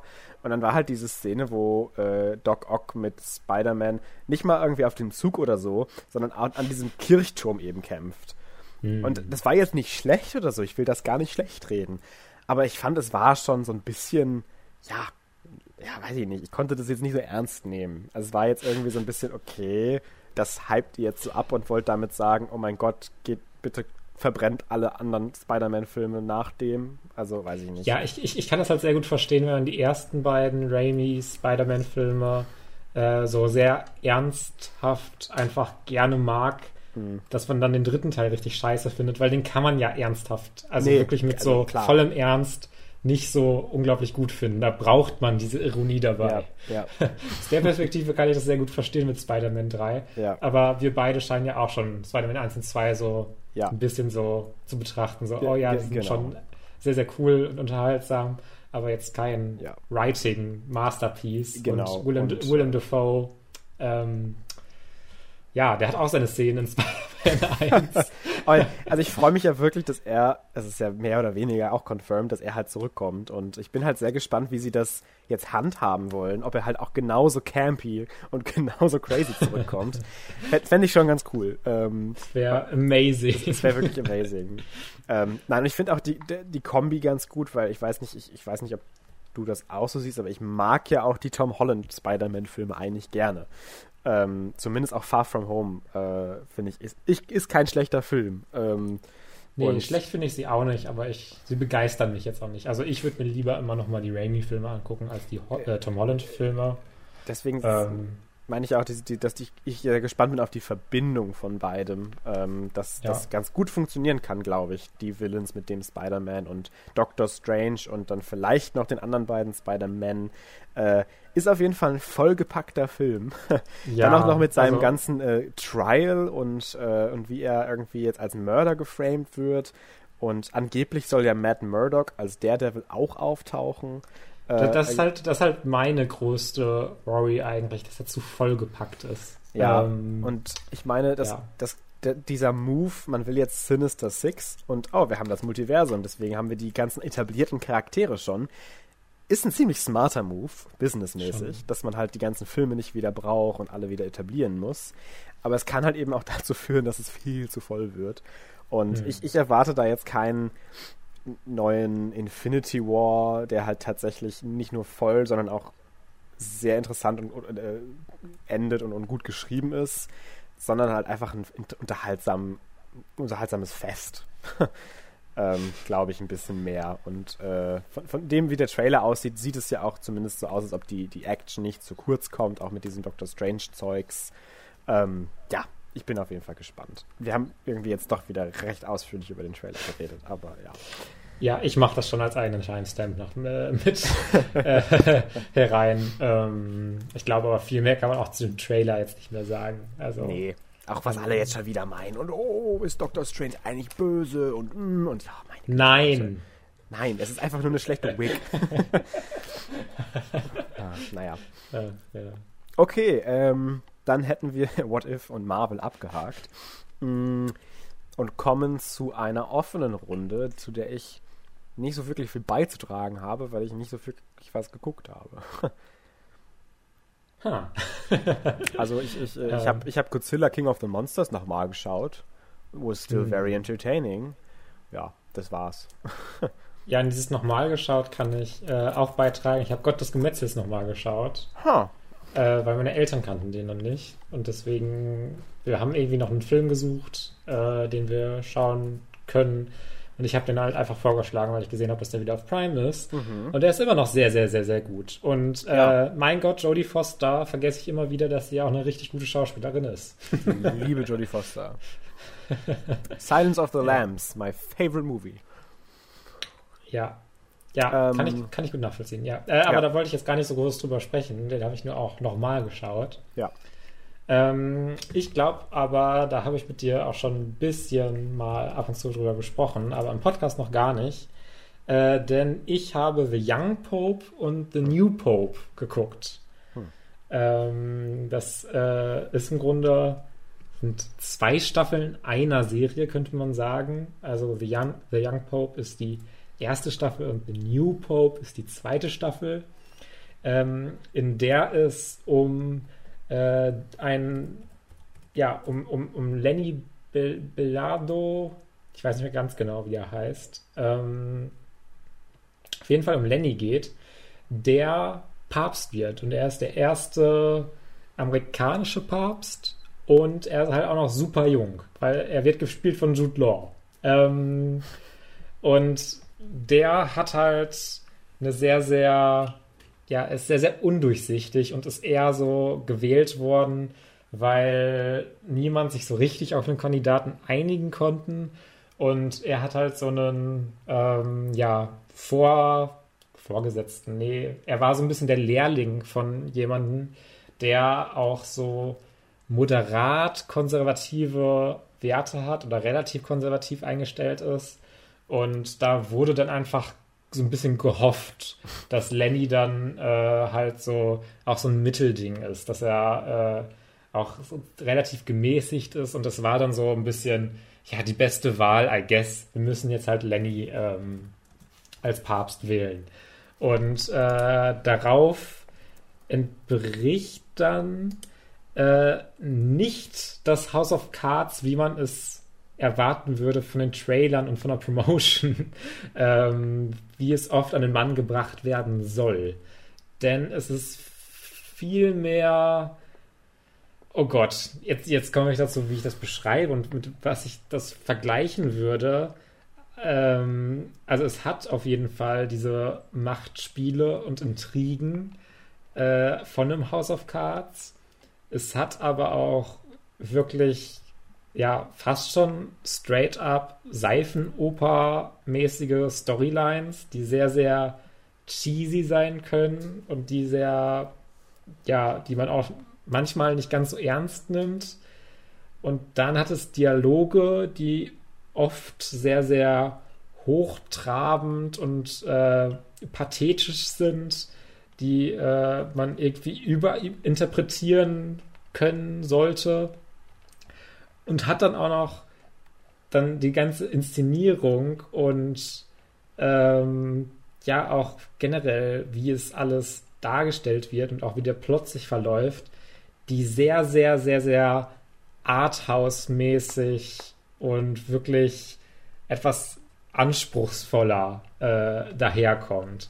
Und das ist ein ganz weirder Mix irgendwie, äh, diese äh, Serie.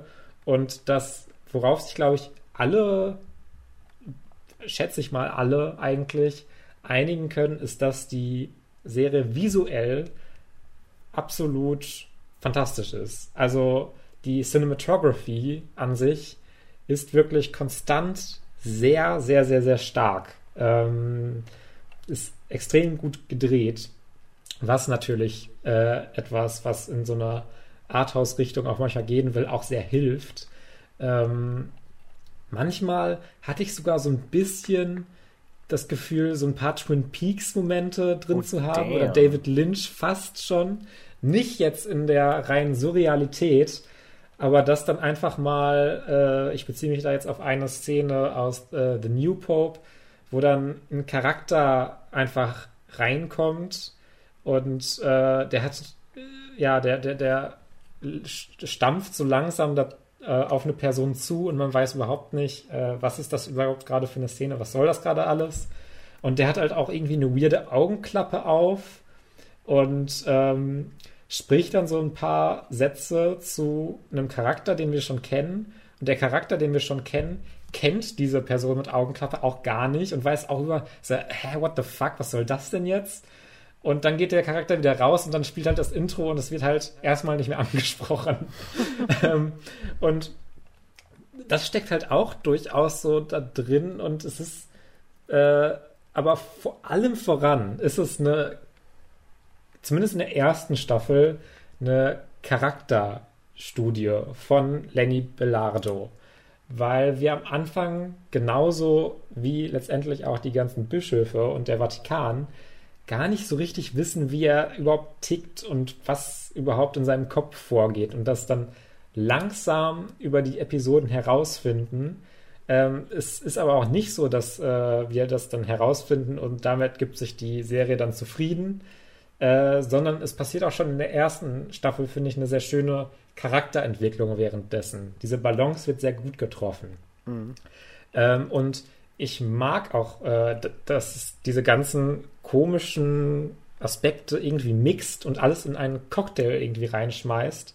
Äh, für mich funktioniert das gut, für andere wird es weniger gut funktionieren. Mir hat es ziemlich gut gefallen. Ähm, es hat aber auch narrativ, finde ich, immer noch Probleme. Äh, ich glaube, diese Probleme, die ich jetzt konkret meine, kann man auch positiv ansehen und das mögen. Aber ich hatte manchmal so ein bisschen das Gefühl, dass es komisch strukturiert ist, weil ähm, wie es geschrieben ist, ähm, wird einem oft in einer frühen Episode schon mal eine Szene gezeigt, wo Charaktere über ein Problem sprechen oder über irgendein Thema, was einem noch so gar nicht bekannt ist. Und dann wechselt wieder das Thema zu dem der eigentlichen Episode und dann wird es erst viel später in einer ganz anderen Episode äh, angesprochen. Und das funktioniert ja eigentlich, das ist ja ganz normal bei Serien, dass man schon mal so Themen auch schon vorher anspricht, aber das wirkt komplett losgelöst manchmal in diesen Folgen. Und da weiß man als Zuschauer, finde ich, teilweise gar nicht, was man gerade mit dieser Szene anfangen soll, weil man da gar keinen Kontext für hat, weil es wirklich einfach so extrem losgelöst wirkt von der aktuellen Folge. Und jetzt sprechen sie auf einmal jetzt über das so ein bisschen, aber auch nur so zwei, drei Sätze, die jetzt auch gar nicht zu dem anderen dieser Folge reinpassen. Und dann geht es irgendwie weiter und dann wird es erst drei Episoden später oder sowas wirklich behandelt. Mhm. Und dann gibt es immer mal wieder so einen kleinen Tease oder sowas. Und äh, das ist jetzt auch nicht so, dass es dann irgendwie angeteased wird, irgendwie auf ein großes Event oder sowas, sondern das sind wirklich einfach Storylines, die dann einfach später passieren, die jetzt aber auch nicht immer das Wichtigste vom Wichtigsten oder das Hauptthema sind. Ähm, in The New Pope wird das durchaus auch gemacht, dass es da auch ein Hauptthema so besprochen wird.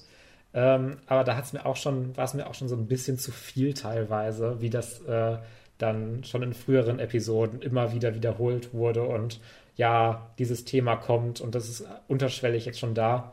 Äh, es wirkt aber dann letztendlich, wie es dann inszeniert ist, alles so ein bisschen durcheinander und so durch den Plot gestolpere gefühlt. Mhm. Äh, weil es dann oft so ein bisschen so, so, so, so, so unabhängig vieles voneinander äh, wirkt. Ähm,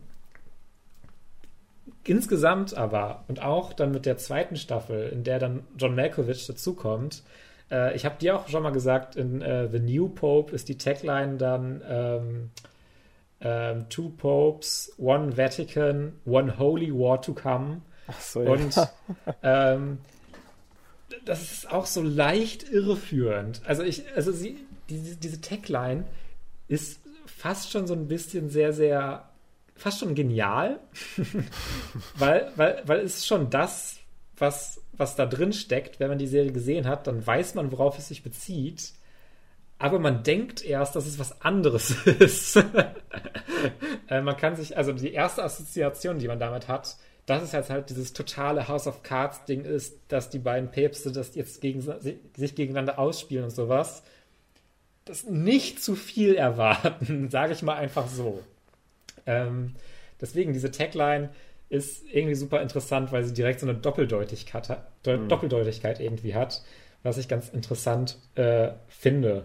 Ähm, generell hatte ich einfach auch super viel Spaß mit den Ideen und der Craziness der Show. Also äh, so ein bisschen der Kopf hinter der Serie, der Regisseur und Writer ist Paolo Sorrentino, äh, Italiener. Ähm, und äh, der bringt halt eine sehr, sehr bewusste und sehr, sehr klare Idee immer in diese Serie mit rein. Also er weiß gefühlt immer sehr, sehr genau, was er will und das ist sehr, sehr gut und klar directed. Und ähm, ja, es gibt dann wirklich auch irgendwelche, irgendwie solche Sachen, dass dann ein Känguru in den Vatikansgärten halt reingesetzt wird und das da rumspringt. Und das ist dann halt zum einen halt wieder so eine Absurdität. Man könnte es vielleicht dann auch schon fast so ein bisschen in dieses Lynchien-surreale Ding fast schon reindrücken. Aber es hat halt auch sehr, sehr direkten Bezug auf Lenny als Charakter. Ähm, wenn er diesem Känguru immer mal wieder begegnet. Ähm, und das ist halt wieder sowas, was sich so crazy anhört. Aber es hat halt einen sehr klaren Charakterbezug. Und äh, das macht die Serie, finde ich, sehr, sehr gut, dass es absurde Konzepte auch dann so einordnet, dass sie tatsächlich auch eine Aussage, eine direkte treffen. Also äh, bei wirklich so extrem surrealen Sachen hat man ja manchmal einfach auch gar nicht mal so sehr diesen Bezug zu Hauptcharakteren oder irgendwas, was passiert. Mhm. Ähm, das würde ich auch bei Twin Peaks beispielsweise auch so sagen, dass es teilweise einfach so, ach, ja, ich komme jetzt nicht mehr hinterher, ob das jetzt wirklich für diese Charaktere irgendwie diese Aussage treffen soll, sondern das ist alles nur noch so überwältigend und ich kann mir dann eher über den Plot irgendwie meine Sachen denken. Hier ist es sehr, sehr charakterfokussiert immer und mhm. ähm, das, das mochte ich insgesamt wirklich äh, ziemlich gerne. Ähm, ist wirklich eine unterhaltsame Fragezeichen äh, Serie mit wirklich einem faszinierenden Hauptcharakter mit Lenny Belado, äh, der auch wirklich extrem gut gespielt wird von Jude Law und ähm, auch sehr, sehr gerne sexualisiert wird in dieser Serie. ähm, also sie wissen sehr, dass sie hier einen gut aussehenden Schauspieler als Hauptakteur haben. Äh, denn äh, ja, da reagieren die Charaktere auch so ein bisschen drauf, dass sie so einen gut aussehenden Papst haben. Ähm, und das ist Teil des Plots. Äh, aber es ist jetzt nicht so, dass äh, nur Jude Law jetzt sexualisiert wird. Also Sexualität ist sowieso ein sehr großes Thema und äh, auch generell ähm, äh, ja, Frauen sieht man auch sehr, sehr viel nackt und als äh, ja, fast schon als pure Sexobjekte für die Männer in dieser Serie, wie sie auf sie blicken. Ähm, und das könnte man, wenn wir es jetzt beide gesehen hätten, könnten wir uns nochmal kritisch so ein bisschen besprechen. Mhm. Äh, das führt jetzt aber an diesem Punkt ein bisschen zu weit. Ähm, aber äh, das da kann man so ein paar Ecken, finde ich, auch schon kritisieren, wie hier bestimmte Darstellung von Frauen passiert. Ähm, ich will jetzt aber nicht zu sehr ins Detail gehen. Äh, ja, ich hatte echt viel Spaß mit der Serie und sie ist absolut gefühlt nur was für eine sehr, sehr kleine Zielgruppe. Mhm. Und dass da dann aber trotzdem halt solche Namen wie Jude Law und John Malkovich halt einfach die Hauptrollen spielen, schon crazy, ähm, ja. ist schon wirklich crazy und äh, dann doch so groß und auch teuer produziert ähm, vom ganzen Look her der Serie. Und ähm, hat mich wirklich äh, sehr, sehr dabei gehabt, auch wenn es jetzt keine perfekt durchgestriebene Serie vom reinen Skript, von der reinen Handlung her ist, mhm. äh, fand ich halt die Charaktere sehr, sehr faszinierend. Um vielleicht auch nochmal darauf zu kommen, in der ersten, ersten, die ersten zwei Drittel von The New Pope äh, spielt äh, Benny, Lenny Bellado auch eine kleinere Rolle nur. Äh, und es wird sich dann sehr auf John Malkovich fokussiert. Und äh, da hat man schon so ein bisschen gemerkt, dass die Serie sehr, sehr, sehr von Papst Pius, wie der Papst dann heißt, Lenny Bellado, ähm, abhängt und so sehr seine Show ist, die man auch deswegen so ein bisschen guckt mhm. und hat dann in der, äh, in der ersten Hälfte gerade so von The New Pope, auch wenn da wieder total viele coole und interessante äh, kreative Ideen drin stecken und äh, es an ein paar Stellen auch plötzlich irgendwie so ein bisschen Meta-Jokes hm. macht, dass irgendwie eine Frau zu äh, ja, dem Charakter von John Malkovich sagt, ja, sie erinnert mich so ein bisschen an John Malkovich. ähm, wo, man, wo man auch erstmal da Jesus so, Christ. hä? Was soll ich denn jetzt damit anfangen?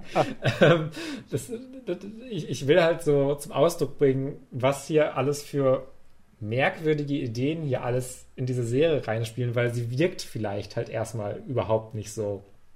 Ähm, aber was wirklich dieses positive Ding ist und äh, wonach ihr auch urteilen solltet, äh, ob das was für euch ist, ist, wenn ihr euch dann auf so einen Charakter einlassen wollt und erstmal auch mit dem warm werden müsst und eingrooven müsst und ein bisschen verstehen müsst, wie der tickt und ihn auch nicht unbedingt mögen müsst. Also es ist kein unbedingt immer äh, likable Charakter. Äh, auf gar keinen Fall. Manchmal genau das Gegenteil.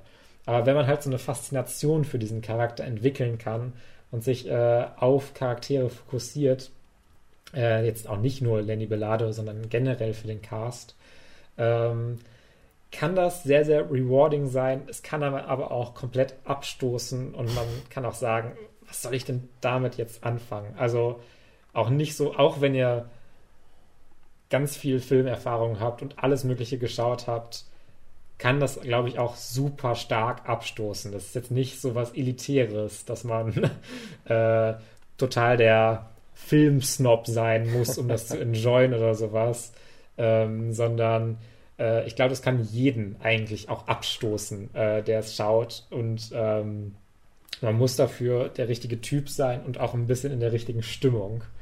Ähm, bei mir hat es dann sehr gut funktioniert. Äh, laut Paolo Sorrentino ist es als Trilogie angedacht, dass eventuell irgendwann nochmal eine dritte Staffel kommt. Mhm. Ähm, die zweite Staffel hat aber schon ein sehr zufriedenstellendes Ende, wo ich sagen würde, ja, hier ist doch jetzt eigentlich der Endpunkt erreicht und wollt ihr da jetzt wirklich noch weiter erzählen? Also was macht ihr denn dann noch mit der dritten Staffel? Also das passt dann auch schon wieder sehr gut zu der Serie, wo ich mich frage, hä, in welche Richtung könnte man da denn jetzt noch gehen? Ähm, aber ich wäre auch sehr zufrieden, wenn es einfach jetzt zu Ende wäre. Ist ein gutes, zufriedenstellendes Ende. Ich habe das mit meinen Eltern zusammen geguckt und das war teilweise ein bisschen anstrengend, weil äh, für mich war es vor allem anstrengend, weil mein Papa hat mich mehrfach gefragt, was bedeutet das denn jetzt? Und äh, auf der einen Hand ist es, finde ich, nicht so spaßig, Leuten irgendwie zu sagen, ja, ich interpretiere das jetzt so da hinein und ich denke, dass das bestimmt das bedeuten könnte. Und dann sagt halt das Gegenüber, ja, kann sein. und zum anderen, habe ich halt auch nicht immer die eindeutigen Antworten auf alles. Nicht. Und es gibt ja auch nicht immer die eindeutigen Antworten auf alles, das sowieso. Nee. Deswegen, äh, da, das war für mich das Anstrengendste. Und dann dazu kommt, dass es auch oft sehr, sehr sexual ist und sich ähm, ja sehr, sehr unangenehmen Themen auch annimmt, auch äh, unangenehmen Themen, die der Kirche unangenehm sein sollten. Es geht sehr, sehr viel auch um äh, Missbrauchsfälle in der Kirche mhm. und um Homophobie in der Kirche und die ganze äh, Hypocrisy, ähm, die letztendlich dahinter steckt, weil viele hohe Tiere der Kirche, ja, man denn nachsagt, dass die auch mhm. teilweise viel homosexuelle Neigungen haben. Ähm, da steckt hier alles auch mit drin und wird dann auch irgendwie behandelt ohne jetzt zu sehr in die Tiefe zu gehen. Es bleibt immer sehr, sehr auf seinem erhabenen, hohen Ross gefühlt schon, inszenierungsmäßig und von dem, was es erzählen will. Und äh, geht dann wenig jetzt ins Detail über diese komplexen Probleme. Äh, funktioniert aber ganz gut, so um diese Episoden zu erzählen und um die thematisch wirklich zu füllen. Und es ist jetzt nicht irgendwie schlecht oder äh, schadhaft, einfach nur, dass da drüber hergebrusht wird und da jetzt äh, sich gar keine Mühe gegeben wird, da in die Richtung was zu erzählen, dass es jetzt ein Interesse hat, nur an anderen Dingen, sondern äh, es wird schon gut genug behandelt, dass äh, jetzt ähm, diese Episoden auch füllt und ich mir dann nicht denke, oh, das war jetzt schade, dass sie da jetzt nicht so noch viel mehr drauf eingegangen sind. Äh, das war jetzt nicht das Ziel dieser Serie, darauf einzugehen, und damit kann ich dann auch leben. Mhm. Ähm, ja, ja, ja. Also ich, ich, ich mag's, mochte es echt ganz gerne. Also ähm, gibt es keine eindeutige Befehlung, äh, äh, Empfehlung von mir. Befehlung. Schaut das jetzt sofort! gibt es keine eindeutige Empfehlung von mir. Äh, das muss nicht jedem gefallen und wird auch auf gar keinen Fall jedem gefallen. Aber ähm, wenn ihr mit dieser Craziness irgendwie äh, da Interesse habt und auch an ähm, ja, Jude Law vielleicht auch gerne seht. Ich glaube, das ist auch noch so ein Ding. Wenn ihr, wenn ihr Jude Law gar nicht mögt, dann ist es, glaube ich, sehr, sehr schwierig, in den Young Pope reinzukommen. ähm, dann, äh, ja, guckt da mal rein, wenn ihr Sky Ticket habt, wenn ihr da irgendwie die Möglichkeit zu habt. Ähm, ich finde es schwierig, hier eine Empfehlung zu geben, sich irgendwie dann direkt die Serie zu kaufen oder sowas, weil es so schwer ist zu sagen, ob das einen überhaupt anspricht oder ob man nach zwei Episoden abbricht. Ähm, aber ich würde zumindest zwei, drei Episoden schauen. Nicht direkt bei der ersten sagen, nee, ist nichts für mich, Schluss. Zwei, drei Episoden schauen und dann wisst ihr, was auf euch zukommt. Und dann könnt ihr sagen, nee, ist nichts für mich. Oder, oh mein Gott, das ist ja crazy und was kommen hier jetzt noch so für Ideen und Konzepte und what the fuck. Also, so sehr geht es jetzt auch nicht in die Richtung, dass man sich die ganze Zeit denkt, what the fuck, sondern steckt viel drin ähm, und überbordet einen auch schon fast so ein bisschen mit seinen Ideen. Äh, es ist jetzt aber auch nicht die ganze Zeit ein Lynchian Nightmare oder sowas. Es ist dann schon noch genug geerdet und in der Realität. Es gibt jetzt keine Paralleldimensionen oder sowas. Ähm, oder äh, ja, Theorien darüber, dass man irgendwie in einer Zeitschleife steckt oder dass die Hälfte irgendwie nur ein Traum war. Also es gibt Traumsequenzen, aber die sind relativ, na, nicht eindeutig immer gezeigt. Das ist halt das Schwierige, wenn man drüber redet. Ich will halt so ein bisschen darstellen, dass es jetzt nicht die ganze Zeit einfach nur diese ganzen surrealen Ideen irgendwie raushaut oder sowas, sondern es hat immer noch seinen geerdeten Plot und seine Charaktere und hat aber auch sehr, sehr viel crazy Shit, der passiert und den man erstmal verarbeiten muss. Äh, und mir hat das sehr viel Spaß gemacht, das alles zu verarbeiten und zu schauen. Ja, habe ich jetzt sehr lange drüber geredet. Ähm, dann musst du jetzt auch gar nicht mehr wirklich zu irgendeinem Thema ich, ich kommen. Ich muss mir nichts mehr aus den Fingern saugen. Äh.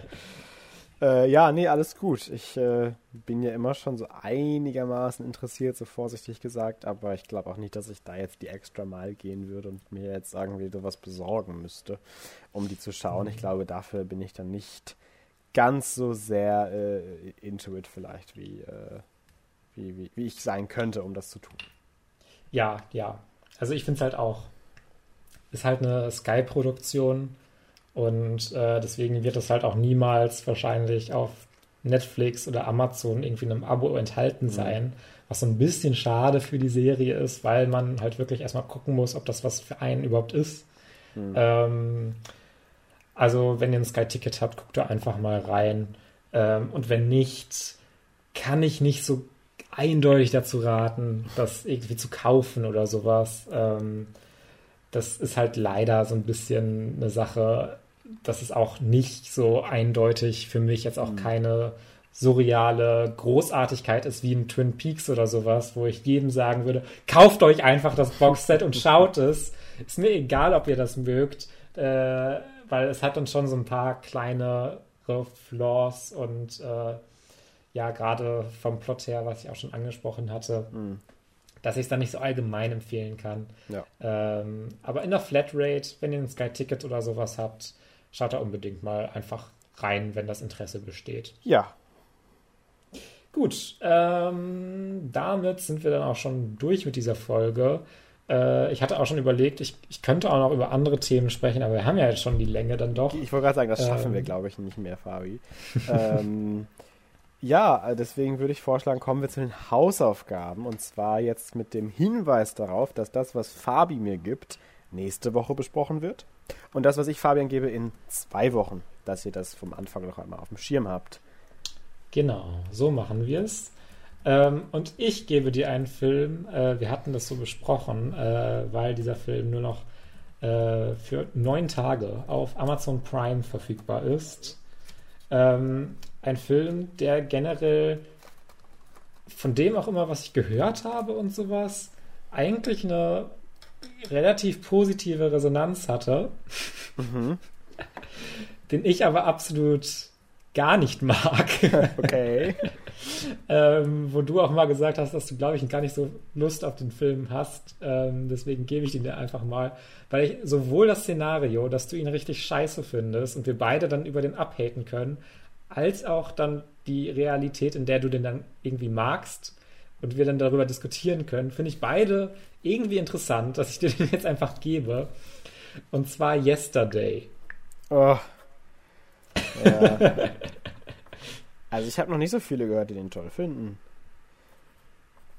Also ich, also im, also Internet, vielleicht, vielleicht, ja, im Internet, im Internet eher weniger. Aber ich bin nicht so, in, der, in der Yesterday Crowd unterwegs. Ähm, aber so Leute, ja. mit denen ich mal geredet habe, die den geschaut haben, fanden den so sehr meh.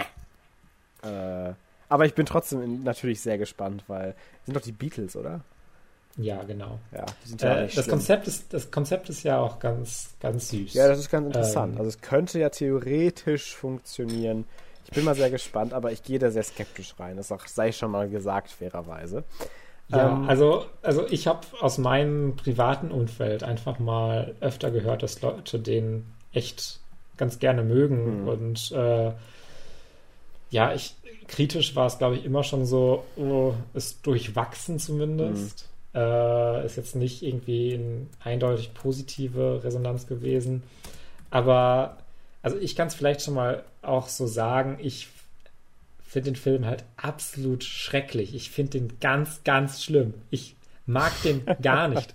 Der hat nicht eine redeeming Quality für mich, außer, außer vielleicht das Konzept. Und die Musik? Aber das, das finde ich keine, keine redeeming Quality. Nur weil man Beatles Musik hat, ist das keine redeeming Quality. Nur weil der Film über Beatles Musik ist, kann ich doch nicht sagen, das war doch gut an dem Film. Das verstehe ich sowieso nicht bei so Biopics von Wir so wollen Musikern uns doch den, sowas, den Rant man, für nächste dass, Woche dass man, dann, dass man dann sagt, der Film ist gut, äh, nee, nicht der Film ist gut, der Film hat gute Musik. Ja, klar hat er gute Musik, aber das kann den Film doch gar nicht auszeichnen, weil der Film doch nur existiert, weil er diese Musik hat. Chill, chill, chill, chill, chill. Da kommen wir noch hin. Ähm, ich habe schon ein bisschen Alkohol im Toast, deswegen. Ich merk's. Ähm, Weiß ich nicht. Rege ich mich über solche Sachen schneller auf. Ich, äh, ich, ich will dann deinen kleinen Rant zum Abschluss der Folge vielleicht noch rund und perfekt machen und gebe dir willkommen bei den Hartmanns als Hausaufgabe.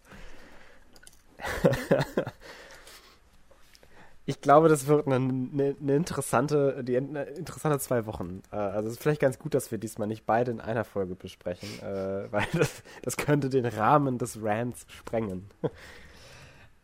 Interessanterweise auch also, ein Film, okay. den, den, Leute mögen, die ich kenne. Ach so, ja. ähm, ja, willkommen bei den Hartmanns äh, für die Zuhörer. Ich habe gerade schon so geschwiegen. Ähm, ich habe halt echt so gar keinen Bock auf diesen Film. Also ich, ich fand immer schon dieses Konzept und sowas und die Schauspieler. Es sah alles so schrecklich und äh, fremdschammäßig und erzwungen aus, dass ich so wirklich einfach auch ohne den gesehen zu haben, so eine starke, äh, ja, so ein starkes Gegengefühl irgendwie hatte. Auf und, und, und, und das wird ja auch, das wird ja auch nicht besser, wenn du den Film gesehen hast, weil danach mag man den noch weniger als vorher vielleicht befürchtet. Äh, also ich zumindest. Vielleicht, vielleicht überreagiere ich ja auch so ein kleines bisschen, aber ich äh, ja. fand den wirklich aktiv, nicht nur schlecht, ich fand den wirklich aktiv offensive. Ähm, und äh, ja, ähm, ja, ja, es, ich glaube, ich glaube, Yesterday ist nicht ganz so schlimm wie Willkommen bei den Hartmanns. Also der Hass auf Yesterday ist dann nicht so groß, dass äh, wie ich diesen vorherigen Hass jetzt schon auf Willkommen bei den Hartmanns spüre. Ich weiß, man soll bei Filmen ja nicht so vorurteilhaft rangehen und sagen, oh, der ist ja eh schlecht. Aber ich fand, der sah schon immer so ganz schlimm aus und ich habe mhm. nie so wirklich Bock drauf gehabt. Und ich überlege mal, ob ich dir dann übernächste Woche auch einen noch schlechteren Film als Yesterday gebe. Oh Gott. Oh Gott, oh Gott, oh Gott. äh, ich hoffe natürlich, dass äh, du Schweigen. dann doch positiv überrascht wirst von Willkommen bei den Hartmanns äh, und, und mir dann nicht diese, diese bösen Sachen reindrücken musst. Aber ich, ich würde das natürlich auch fleißig weiterschauen. Ähm, wir haben ja jetzt ja, genug Zeit zum Schauen. Dann kannst du auch so einen schlechten Film. Dann kannst du auch einen schlechten Film immer 20 Minuten gucken. Bist du ja. noch da? Ich glaube, wir sind krass im Delay. Ich glaube, wir haben einen krassen aber, aber hast äh, du mich verstanden? Lag. Ich habe dich verstanden, aber wir haben so gleichzeitig geredet. Das war das Problem. Wollen wir das noch äh, aber wiederholen? Ich, nein, wir wiederholen jetzt nichts mehr, weil das sonst ewig dauert und wir uns immer wieder ins Wort fallen. Deswegen haben wir die Hausaufgaben gegeben. Nächste Woche sprechen wir über Yesterday. Übernächste Woche über Willkommen bei den Hartmanns. Schaltet wieder ein. Natürlich sprechen wir auch über What If wieder. Ähm, äh, Coolio äh, Fetch those Films, stay funky und bis zur nächsten Woche. Bis Tschüss. dann. Ciao, ciao, ciao. Ciao, ciao.